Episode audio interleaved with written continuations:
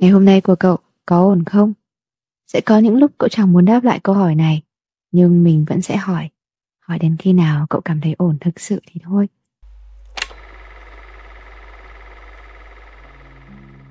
Hi hi, xin chào, chúng mình là Vì sao thế nhỉ? Và chào mừng các cậu đã đến với chuỗi podcast thường bắt đầu bằng những câu hỏi vì sao dựa trên phương pháp First Principle Thinking, tư duy nguyên bản. Điều đó mang lại cho cậu những góc nhìn đa chiều về nhiều vấn đề khác nhau trong cuộc sống và để có một tinh thần sống thực sự. Cùng chúng mình đến với tập podcast số này nhé. Trẻ con thích mùa hè vì những ngày hất tung sách vở để rong đuổi trên đê. Lớn lên chút thì yêu mùa thu vì thu tình, thu man mác gợn sóng trong lòng. Mùa xuân thì cũng vậy vậy. Mùa được đoàn tụ, được ngắm pháo hoa, thức thâu đêm bên bếp lửa trong nồi bánh. Chưa một lần nào mình đưa đông vào danh sách yêu thích của mình. Mình vẫn luôn tự hỏi liệu có ai thích mùa đông không vậy? Có ai chịu nổi cái lạnh cắt da cắt thịt này?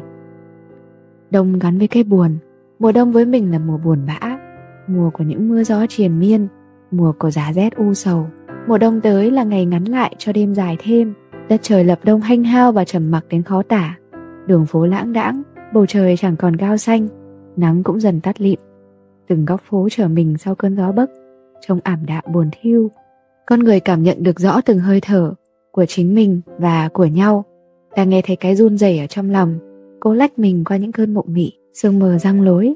Nghe mùi mẫn văn chương như vậy, Âu cũng là ngụy biện cho cái thói làm biếng mà thôi. Đông đến, cả thế giới của mình như thu nhỏ lại vừa vặn bằng chiếc giường. Chỉ muốn như một con mèo nhỏ, nằm cuộn tròn trong chăn ấm nệm êm, sống cho hết mùa đông. Và rồi mình sẽ lại than thở. Mình đã làm được gì khi thời gian cứ ngấm ngầm xoay cuốn theo tờ lịch mỏng vậy? Khi tiết trời trở lạnh khắc nghiệt, các loài vật bắt đầu ngủ đông. Mọi chi loài động vật từ côn trùng, bò sát đến chim chóc và linh trường đều đi tìm cho mình một cái tổ, một hốc cây rỗng, một bụi rậm cao cao, một cái hang tối sâu nào đó, rồi chúng sẽ cuộn mình lại, đánh một giấc xuyên mùa đông lạnh giá. Ngủ đông là chiến thuật sinh tồn để động vật trốn tránh cái lạnh lẽo và tiết kiệm năng lượng khi đông lạnh tràn về. Sướng thật, mình đã từng nghĩ như vậy hồi còn xem hoạt hình và những chương trình thế giới động vật. Khi thấy mấy con gấu con nằm im du khò khò trong hốc cây, mình đã nghĩ giấc ngủ đông này chẳng phải là giấc ngủ thông thường. Nó là một kỳ quan của sinh học, của tự nhiên và là kỳ tích của con gấu. Mình cũng muốn có được kỳ tích đó. Giá mà vào mùa đông, cả thế giới đều đi ngủ, rồi sẽ lại tỉnh giấc khi xuân sang. Chắc lúc đó những nỗi buồn sẽ vơi đi một nửa. Tiếc là con người không thể bắt chước loài gấu ngủ suốt những ngày đông, bởi ở trong trạng thái không hoạt động thể chất không ăn uống, không vệ sinh, không bài tiết chất cặn bã, con người sẽ bị suy tim, huyết khối, chấn thương các cơ quan, nhiễm độc máu và suy giảm trí nhớ. Dẫu biết ngủ đông để lại nhiều tổn thương cho cơ thể con người, nhưng có lẽ đó vẫn là mong muốn của nhiều người, bởi mùa đông với họ khắc nghiệt quá. Những ngày tháng bị cô lập không chỉ kéo dài trong 3 tháng cuối năm. Lâu rồi họ chẳng biết hơi ấm là gì, họ lấy đâu ra năng lượng dự trữ bây giờ. Ngủ không được mà thức cũng chẳng xong. Đông gắn với cây già, cơn gió ràn rạt từ phía đông bắc, mang theo những hạt mưa lắc rắc trong không gian màu trì, khiến những cành cây ngọn cỏ nghiêng ngả cùng cái xe sắt. Mình nhìn thấy rõ hơn dấu thời gian hẳn lên gương mặt, mái tóc của bà, của cha, của mẹ. Mình thấy thương tiếng ho húng hắng của mẹ mỗi đợt trời chuyển rét, thương cái thở dài của ba về trận gió đêm qua. Thấy đau thay cho những xương khớp rệu rã, cho tấm lưng cứ hoài nhức mỏi của nội. Có những đêm giật mình thức giấc, nhìn qua phòng nội vẫn còn sáng đèn. Mắt nội nhắm nghiền, nhưng tay thì vẫn cuộn thành nắm đấm, đập nhẹ nhẹ vào sống lưng. Mùi dầu gió phảng phất, sống mũi mình cay cay không biết do thứ mùi ấy hay là vì một nỗi buồn nào đó mà mùa đông đang mang đến nữa. Đưa bé trèo lên giường, đưa bàn tay nhỏ xoa xoa tấm lưng của nội. Những mong có phép thuật nào đó để cơn đau này biến mất. Mặt mũi nó cứ rưng rưng không biết vì điều gì. Nó không chấp nhận được việc phải chứng kiến ông bà, cha mẹ những người yêu thương của nó già đi. Sự trưởng thành của đứa bé đồng nghĩa với việc chậm rãi già đi của ba mẹ, là khi nó nhận ra bóng lưng của cha bắt đầu còng xuống.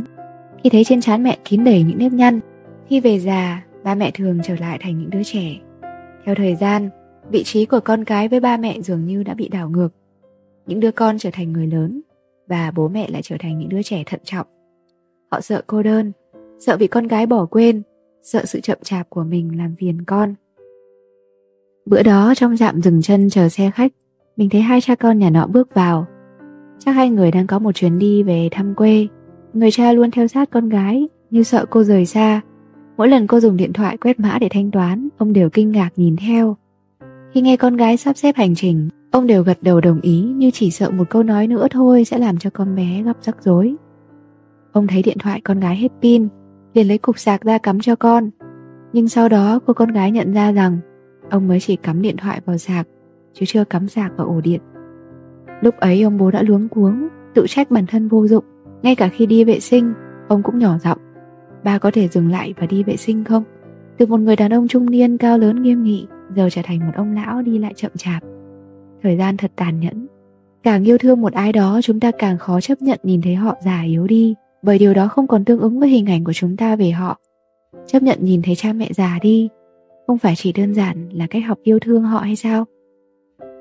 Sau khi cha mẹ về già Điều lo lắng nhất không phải là bị xã hội bỏ quên Mà dần trở thành những người cô đơn. Con cháu không cần đến Đôi khi họ thực sự vụng về và không biết cách thể hiện tình yêu Nhưng chưa bao giờ ngừng yêu thương con cái. Họ đứng tại chỗ, nhìn từ xa và mong có thể làm được điều gì đó giúp đỡ các con của mình. Mong nhận được thêm chút tình yêu từ những đứa con từng mang nặng đầy đau. Con cái cả đời chờ cha mẹ xin lỗi, Nhưng khi cha mẹ thực sự xin lỗi thì chúng ta chỉ biết ứa nước mắt. Lúc đó mình mới thấm thía câu nói này, Là trẻ con, Đôi khi nên tha thứ cho lỗi lầm của người lớn. Mùa đông gắn với cây nghèo, Ở Việt Nam thì làm gì có tuyết. Vì nằm ở trong vùng nhiệt đới, Nên đa phần các khu vực tại nước ta không có tuyết rơi.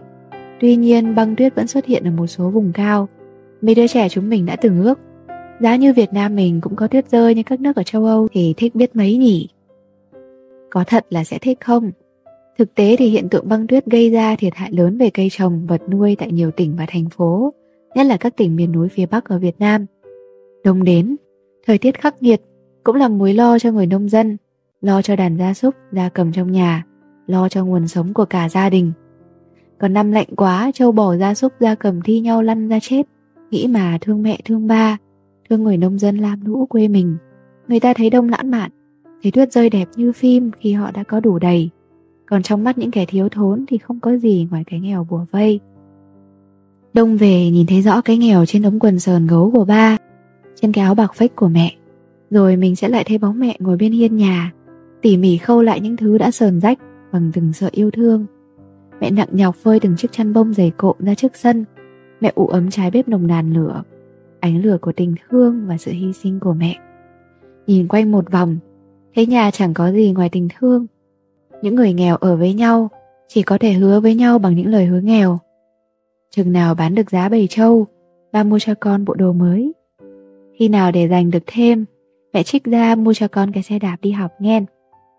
Khi nào con lớn, con sẽ kiếm tiền phụ ba mẹ cho ba mẹ đỡ cực.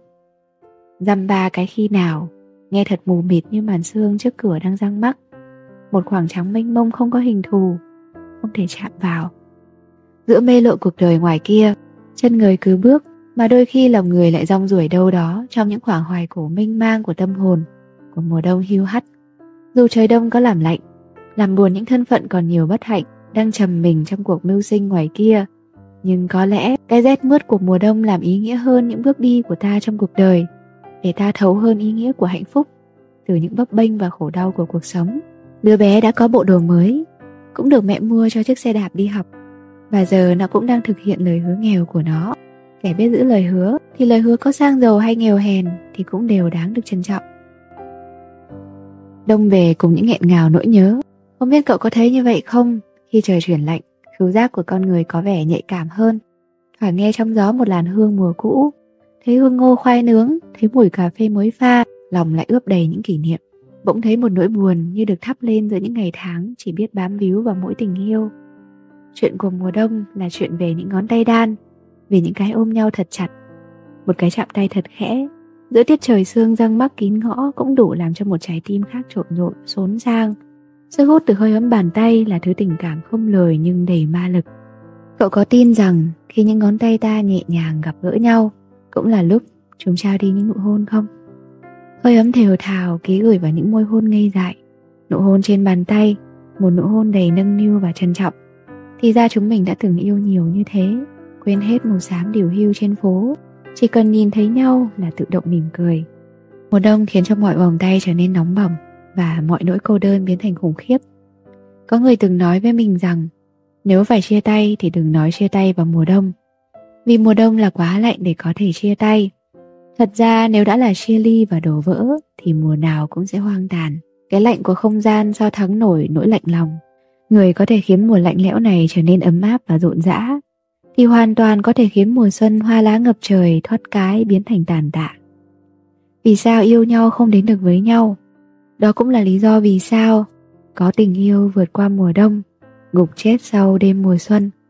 Khi nhìn thấy những cuộc tình giang dở, khi cả hai trải qua biết bao thăng trầm, vượt qua hết mọi khó khăn, nhưng cuối cùng lại không ở bên nhau. Khi thấy họ còn yêu nhau, nhưng vẫn nói lời chia tay, mình đã băn khoăn rất nhiều. Mình đã từng nghi hoặc rằng ẩn sau sự chia ly này hẳn có gì đó khuất tất. Một kẻ phản bội, một người thay lòng, một kẻ xa lạ nào đó đã chen chân vào. Ấy nhưng sau này mình nhận ra không phải cứ yêu nhau là sẽ bên nhau trọn đời. Ta không thể nuôi nhau bằng những ánh sao trời. Anh nói vậy, xin em đừng khóc. Đọc mấy câu thơ mà thấy nghẹn ngào. Ta mong đợi một tình yêu nồng cháy và đều nghĩ rằng yêu là phải hết mình. Nhưng rồi đời và bộn bề lo toan sẽ tạt những gáo nước lạnh cho ta tỉnh. Dẫu vậy nhưng anh ơi, vẫn muốn nói với anh như vậy. Cho dù chuyện mai sau có ra sao, cũng mong anh luôn hiểu rằng ta đã yêu nhau nhiều như thế rằng em đã kể với muôn ngàn vì sao về anh, về chúng ta, về cuộc tình mà em đã luôn trân trọng. Mùa đông khép lại vòng tuần hoàn một năm của đất trời, nhưng nó không phải là dấu chấm hết của cuộc đời mỗi người, con người thường từ chối mọi ý tưởng về cái chết, bởi nó đồng nghĩa với sự hư vô. Nhưng cuộc sống vốn hình thành từ một tổng thể, từ khi thụ thai đến khi lìa đời, mỗi bước đều có sự phong phú riêng của nó, kết thúc cuộc đời vẫn là cuộc sống. Cây cỏ thường vô thường mặc nhiên cứ hết mình xanh, hết mình rực rỡ, rồi hết mình tàn úa. Nắng nghiệt ngã cháy vàng hay mưa xối trời lở đất, vẫn kiên nhẫn bấm sâu vào lòng đất để sống sót và tồn tại. Thế mới biết, bốn mùa sinh ra trong đời đều có quy luật của nó. Phải có cái nóng rẫy của mùa nắng mới biết được cái dịu dàng của mùa thu. Phải có cái nghiệt ngã của mùa đông mới thấy được xuân rực rỡ đến nhường nào. Với con người, mùa đông thường gợi chút sao động bâng khuâng, âu cũng bởi tâm người nặng hơn tâm cây cỏ. Người còn trong tay thì tim mang đầy một mùa nắng ấm. Người thương rời xa chỉ để lại một trời rông bão. Nhưng cậu ơi, Chúng ta không mất họ. Mình đọc được một câu nói như thế này. You don't lose them, You return them. Chúng ta không đánh mất họ. Chúng ta chỉ để họ được quay về với họ. Và họ cũng trả cuộc đời của cậu lại cho chính cậu rồi đó. Có những dáng người chẳng bao giờ đứng lẫn trong ta, Nhưng vẫn là dáng người đã dìu ta qua những dòng đời xuôi ngược. Có những ngày trời không chút nắng mây cứ lặng lẽ trôi, gió dịu dàng, ngồi nhâm nhi ly trà ấm bên quán quen cùng đứa bạn, lặng lẽ thả mình theo dòng nhạc trịnh du dương, nhìn dòng người ngược xuôi qua lại mà lòng lại nhẹ bẫng. Mùa đông ngẫm ra, thú vị hơn mình tưởng. Bốn mùa cứ thế gần rồi lại xa, mùa nào thì cũng thế thôi, đến rồi đi như đời người cũng thay đổi mấy độ, thời gian như thôi thúc con người. Mùa đông đến, ta thêm trân trọng những cảnh sắc đã từng tươi mới, lung linh, giờ nằm im lìm trong cái lạnh giá nhưng có hề gì. Đó là sự lắp đổi, thay phiên và chuyển rời của sự sống. Phận người mà. Có ai mà không đi qua mùa đông, đúng không? Cậu biết không? Trong tiếng anh có một từ rất đẹp. Appreciate, the warmth of the sun in winter. Nó có nghĩa là nắng đông, là cái cảm giác ấm áp dễ chịu dưới ánh mặt trời giữa mùa đông, là cảm giác nắng tràn vào phòng, nắng len vào kẽ tay, lấp lánh, là cảm giác được hồi sinh sau những ngày mưa dài ảm đạm là cảm giác được sưởi ấm và sạc đầy năng lượng yêu thương. Mọi chuyện rồi sẽ qua, ngày mai nắng sẽ lại chan hòa.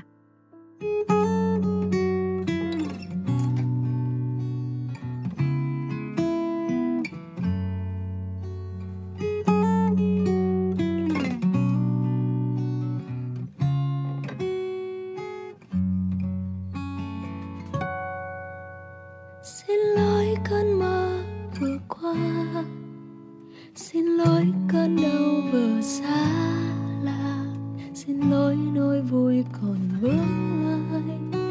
Nụ cười đôi khi đắng cay lòng này xin lỗi những đêm mùa đông. Thân nóng ấp trên bàn tay yên lành, xin lỗi con quên phải cùng tôi tập quên một người. Có tình yêu vượt qua mùa đông, một chết